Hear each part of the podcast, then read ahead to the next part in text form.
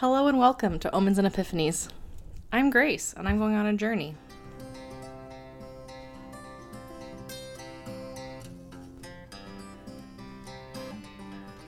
I'm glad you're here. Today we're talking about the Hierophant, who is a religious figure in some decks. So if you'd like, you can go see your deck right now if you have a tarot deck you love and want to get closer to. It's also a great time to go get some tea, some hot chocolate, some coffee. If you're driving, don't do these things. In the Fool's journey, the Hierophant is the Fool's formal education. He has a purpose now and he's going to go learn what he needs to learn to get there. And the number five is about conflict, imbalance, testing, and action. The Hierophant, or as he's known in some decks, the Pope or even the High Priest, is generally a male figure with some sort of knowledge to be given. I have the same four decks in front of me as normal. I will have, I promise I will have other decks. I do have other decks. These are just my favorites right now, so I wanted to talk about them.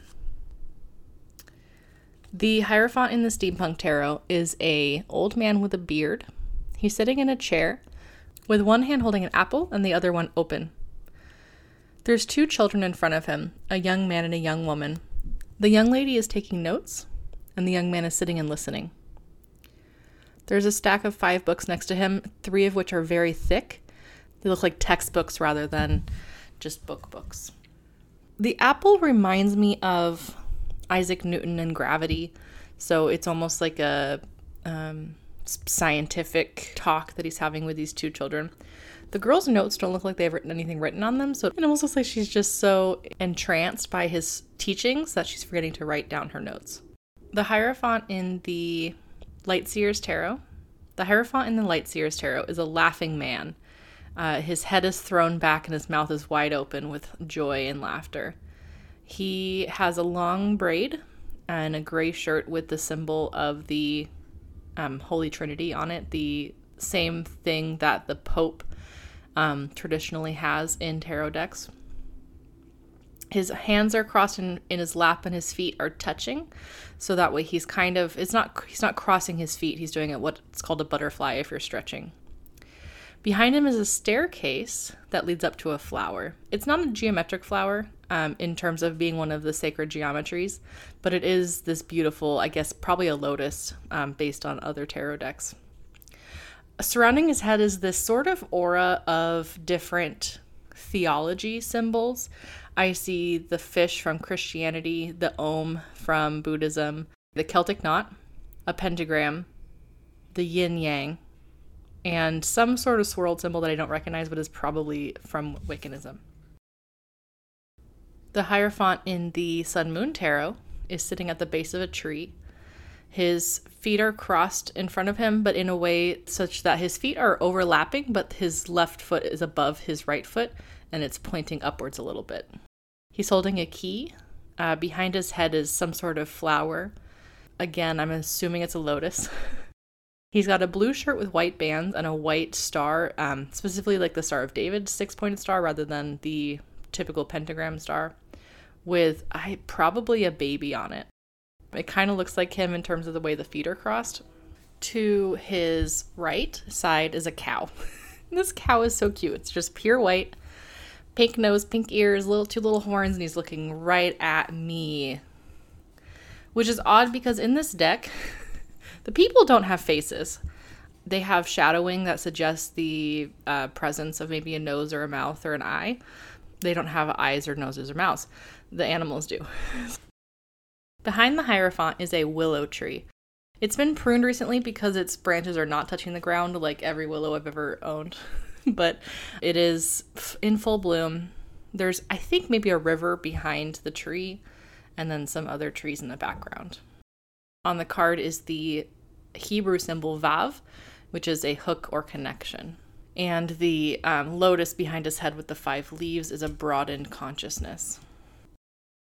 The Hierophant in the Shadowscapes Tarot is a tree ent, if I may be so bold. It's probably an oak tree. His roots are very deep into symbols on the ground a sun, a moon, a lizard, a stacked rocks called a cairn, I think. He has this beard and he's holding a staff and on on his finger is a salamander, and there's another one on his um, on his other hand. So he's holding two salamanders, and there's one flying in the middle. I I'm gonna read straight from the Shadowscapes Companion by Stephanie Pui-Mun Law and Barbara Moore. And I'm going to read this to you specifically because it's the first Hierophant I read. And I I don't read the books for meaning. I read them straight through and whatever lands on me sticks. And this is the thing that stuck with me. And I tell the story every time I see this card. I would like a story, says the salamander to the Hierophant. And what would you like to hear, little one? The words come slowly. Each syllable seems to be drawn from deep within, pulled up from an individual rootlet. The salamander is used to it and patient. I want to hear how I may fly. I was content, and then one day my friend Caterpillar said he was sleepy. He slept for a long time, until I nearly forgot him. Until yesterday. A moth came to laugh at me. He laughed with Caterpillar's laugh, and with Caterpillar's voice he said he had a dream of wings. Ah, the sonorous exhalation seems to go on forever. Ah, little one, I am sorry. Caterpillar has that blessing. He may sleep and dream of flight.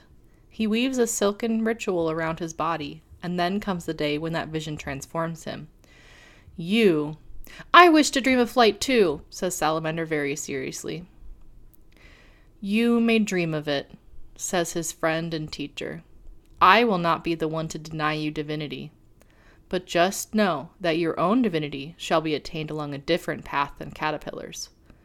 Do not relinquish your dream, salamander. yeah, I I think of that how the salamander was like, I want to fly too, and he's like, You can't. it's not your dream.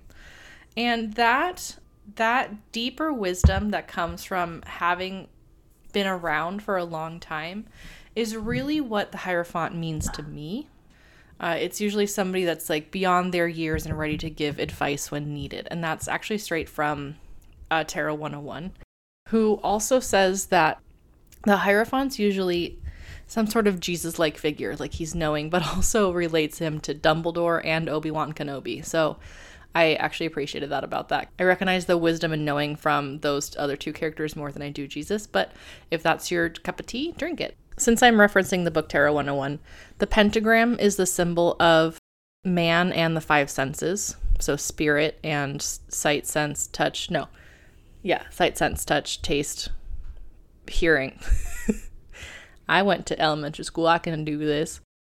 Any priestly garb that you see on a hierophant is usually the outward sign of spiritual authority. The keys that are that are constant in these cards, in my four decks, only one of them actually is holding keys, but there are a set of crossed keys on the Steampunk Tarot Hierophant card. The keys mean that the Hierophant holds and can unlock knowledge. The pillars that are sometimes seen in the Hierophant card has a tie to the High Priestess.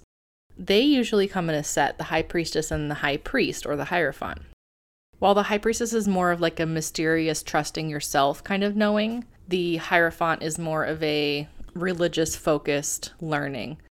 And it seems to me that the Hierophant is the kind of person who, where he's not going to tell you what you need to know, but he's going to tell you a story that's kind of like it. You know, he's gonna he's gonna relate it to something else, and then you get to dis- discern the meaning for yourself. And then any books that are present is specifically a tie to learning and knowledge.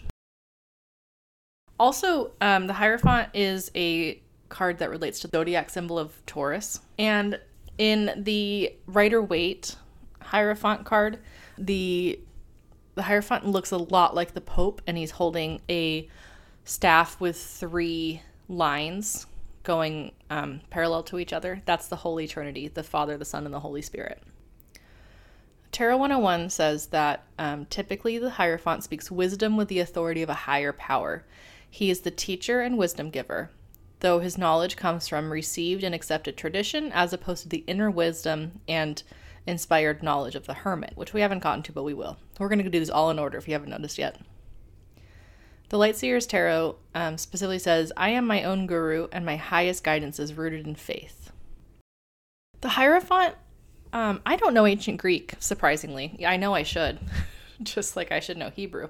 But in a couple places, I saw that the Hierophant was ancient Greek for priest, but then later I saw it as manifestation of the sacred. So it's up to you. Now, the Hierophant is usually a, a kind of gross card for people who read the tarot because we have overall, not everybody, not every time, but overall have sort of pushed away against um, the idea of organized religion. Uh, I used to go to church. I loved the community of church. There was a certain time, though, that I was a camp counselor at a summer camp when I was a teenager. And we had a movie during lunchtime where they were like, hey, scientists found human feet next to dinosaurs. So obviously the Bible's true. And I was like, wow, that's really cool. I'm looking forward to hearing more about that. And I looked, and I looked and I looked, and there was nothing. And I just cannot support some some place that lies to children. That's my personal belief. I know there are Christian witches. Bless your hearts. I love you. I can't do it. It's not for me, but that's okay. But I feel like I'm like a lot of people where at some point in your life, the church, the Christian church, or whatever else hurt you in some way, lied to children or something. And so we push back against the Hierophant being a a pope we don't like the Christian the Christianity in in our tarot decks. But on the Wikipedia for the Hierophant, they say, quote, the papacy was not just a religious force, but was a political and military force as well. When the tarot was invented, the Pope controlled a large portion of central Italy. And then I went into their like reference section and I actually found the original article. Um, it's called History of the Hierophant from tarothermit.com slash Pope. Uh, they say, quote, Renaissance culture did not question the abstract ideal of the Pope as God's human representation on earth, the highest pinnacle of worldly authority. So it's not just the Pope being a, a religious symbol. When the tarot was invented, it was more of that worldly authority. So that's why it's in our tarot. It's not because it's like, oh, Christianity is here. In fact, in the 1700s after the Reformation, the Church of Rome insisted that the card makers remove the empress, the emperor, the papist, and the pope, or the papist is the high priestess. And so they actually had them just covered up by by random cards. So actually I'm surprised that we still have it because the Church of Rome and us don't like it. But if the Church of Rome doesn't like something, then we love it. You know? you know? The Hierophant is this is this learning, and I wanted to know how people learn or learned um, witchcraft and Wiccanism in the past. This was a deep dive for me because I actually know people who practice um, traditional Wiccanism. And so I, I interviewed them. Now, I want to be very clear right now. I'm going to sometimes mix up the words um, Wiccanism and witchcraft, but Lorene Couture, who runs Lady Ocelot's Emporium, specifies that all Wiccans practice witchcraft, but not all witches are Wiccan. Okay. So, uh, witchcraft is an umbrella thing that a lot of people study, and then Wiccans study something very specific inside of witchcraft. Paganism is also an umbrella term that includes Wiccanism. So Wiccans celebrate traditional pagan holidays and they also practice witchcraft. So they're a very specific subset of both. Because of the church and satanic panic and just general things that people are afraid of what they don't understand, Wiccanism is an oral tradition, meaning that they don't write down everything. What that leads to is that it's like this game of telephone, right? So somebody tells somebody else something and then they tell it to somebody else. It's what they remember, it's what sticks out. So British traditional Wicca or BTW is split into m- more than 6, but 6 main sub traditions is what they're called. And each one is just a little bit different because of that game of telephone that comes from not having anything written down. There's Alexandria Wicca, Algard Wicca, Blue Star Wicca, Central Valley Wicca, um, I cannot say this, but C H T H O N I O I. Chthonioi, maybe? Listen, it looks like Cthulhu to me, which I can say. So, Cthulhu. I can't. I'm so sorry. Um, but that Alexandrian Wiccan, which some of the traditional Alexandrian Wiccans don't think that this subset is actually one of the Alexandrian Wiccans. And then Gardnerian Wicca. Okay, they were all together in one place and then they split up and went to different locations. I have not gone into a tradition. I have not spent time studying Wicca. This is just what I've interviewed others and what I've learned from my my research, my week of research. It seems that every Wiccan subset has the Wicca, sorry, the Wiccan Rede, which is uh, another word for advice or counsel. And it's, and ye harm none, do what ye will. And means if, and ye is you. So if you harm none, do what you will. That's the golden rule from nearly every religion. It's the one thing that us as humans have in common is what I've what I've come to understand at least. What people who don't understand Wiccanism do is they say, "You can do whatever you want." That's wrong. no, no, if you don't harm anyone else, you can do what you want. That that's the key. The other thing that seems to be standard in all of the Wiccan um, studies or traditions is the rule of three which is whatever energy is put out into the world is returned to you threefold. So if I wish harm on somebody, I'm going to get harm three times as bad back, or in three different sets of, t- of times. They all seem to be duotheistic, which means they celebrate two different deities. Usually it's a goddess and a god, or a lord and a lady. The goddess is generally the triple goddess, which is the maiden, the mother, and the crone, um, or the personification of the moon, and the Lord is usually the horned god or Pan. And then what some traditions will do is they'll use the word great to connotate a deity that um, contains many other deities in their nature. So they're going to go um, and say the great goddess or the great lady. In a book series that defined my childhood a little bit by Katharine Kerr, which is the Daggerspell series, one of the lifetimes of one of the characters, she is a um, religious initiate. And part of her initiation is when those who are older and a little higher up in the hierarchy tell her that all of the goddesses are the same. So it's basically that is what I'm understanding. In some Wiccan traditions, the every goddess is the same goddess.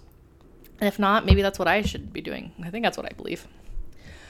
Okay. Um, also, they generally celebrate the moon cycles or Esbats, um, and the sun cycles or Sabbats. Uh, so the moon cycles is every month, um, the full moon, the new moon, etc.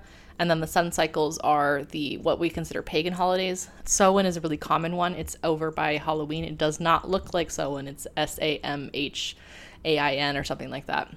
And it's every equinox, every solstice, and all the points in the middle of equinoxes and solstices. I don't know how to say that.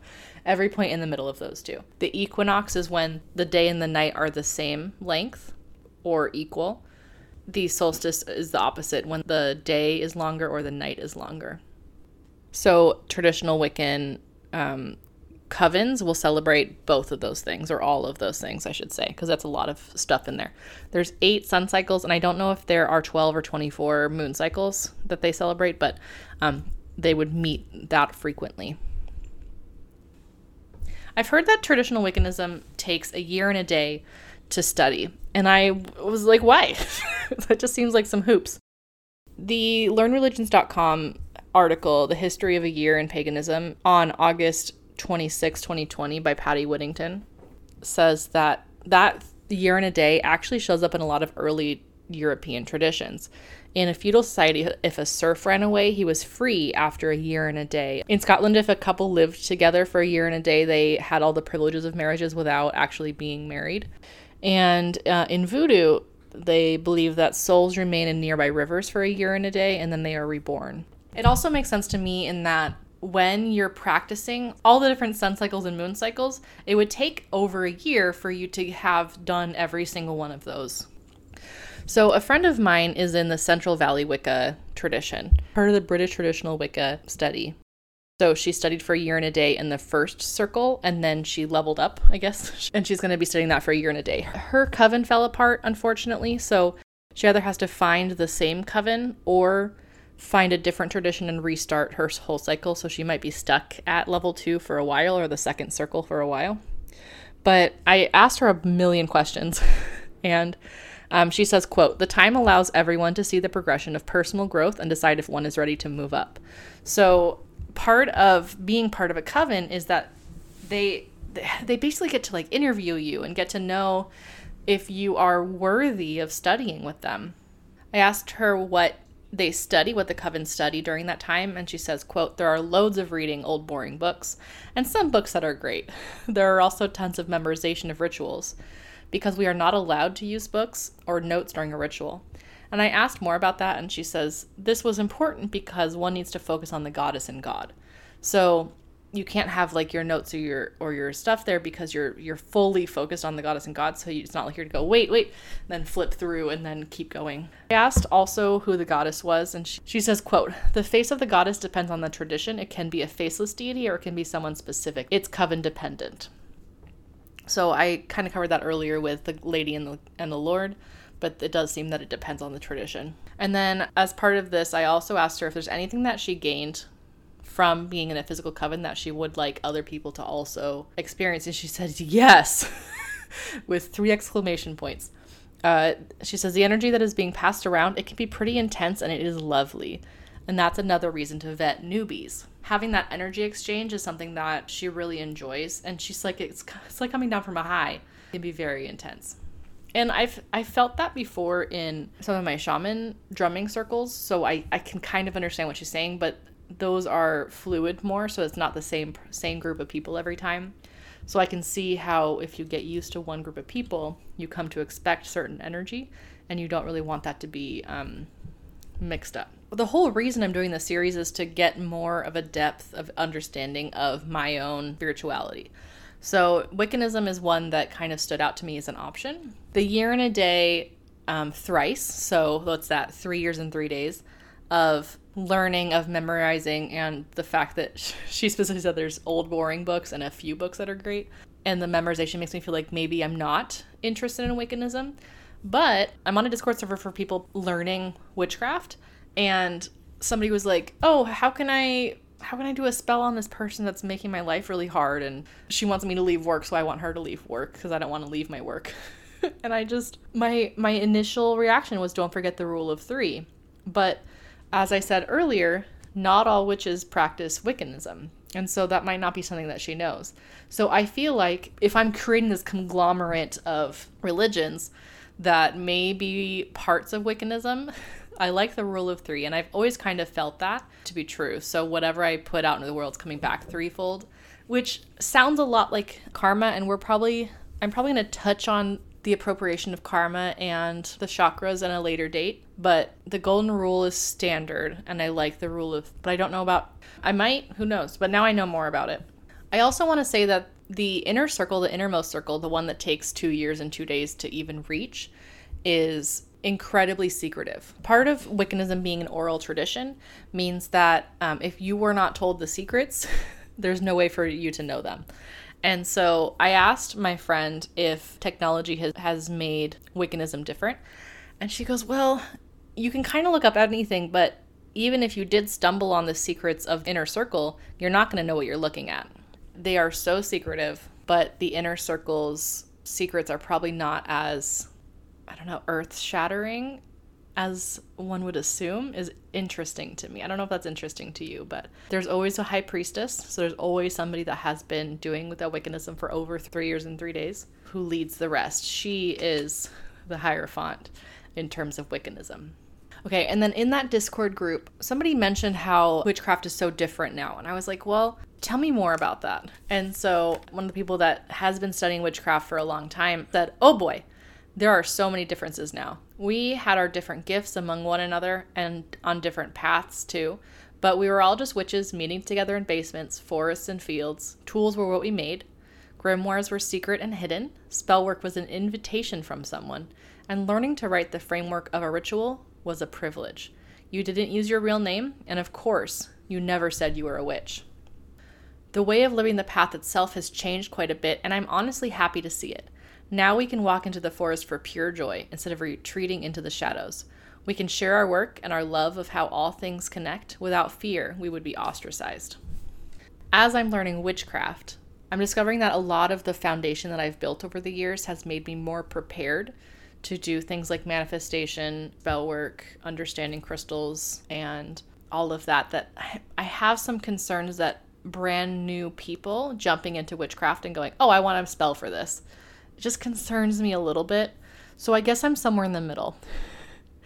I don't necessarily think that things should be so secret that you have to study with one group of people for three years to find this the answers or to learn the secrets. But I also don't feel like people should just jump right in and do something that they don't understand right away because of that rule of three that that if somebody were to curse somebody else it would come right back and harm their life even more. That scares me.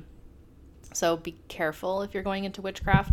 Maybe we'll talk about what foundations i have in a later date but for right now you are your own guru and your highest guidance is rooted in faith. Gosh i hope you learned something today. I learned a lot doing this research just on the traditional study of wiccanism the way things used to be and how the uh, how the Pope ended up in the tarot deck. So, if you'd like to share anything that you know in the background, or maybe you are studying Wiccanism and you want to correct anything I said, you can email me at omensandepiphanies at gmail.com. You can also find me on social media. It's kind of quiet right now because I'm still new. It's only my fifth episode total, I think. Yeah. But you can find me on Facebook, Omens and Epiphanies, Instagram, Omens and Epiphanies, Twitter, Omens Epiphanies, no and, because Twitter's names are short, and then um, TikTok, which I'm actually kind of on a lot. Um, on TikTok, I'm Omens and Epiphanies. So I hope you have a beautiful day. I hope you learned something, and I'll hope you I hope you'll join me next week, where we are going to dive into the lovers. All right, see you later. Bye.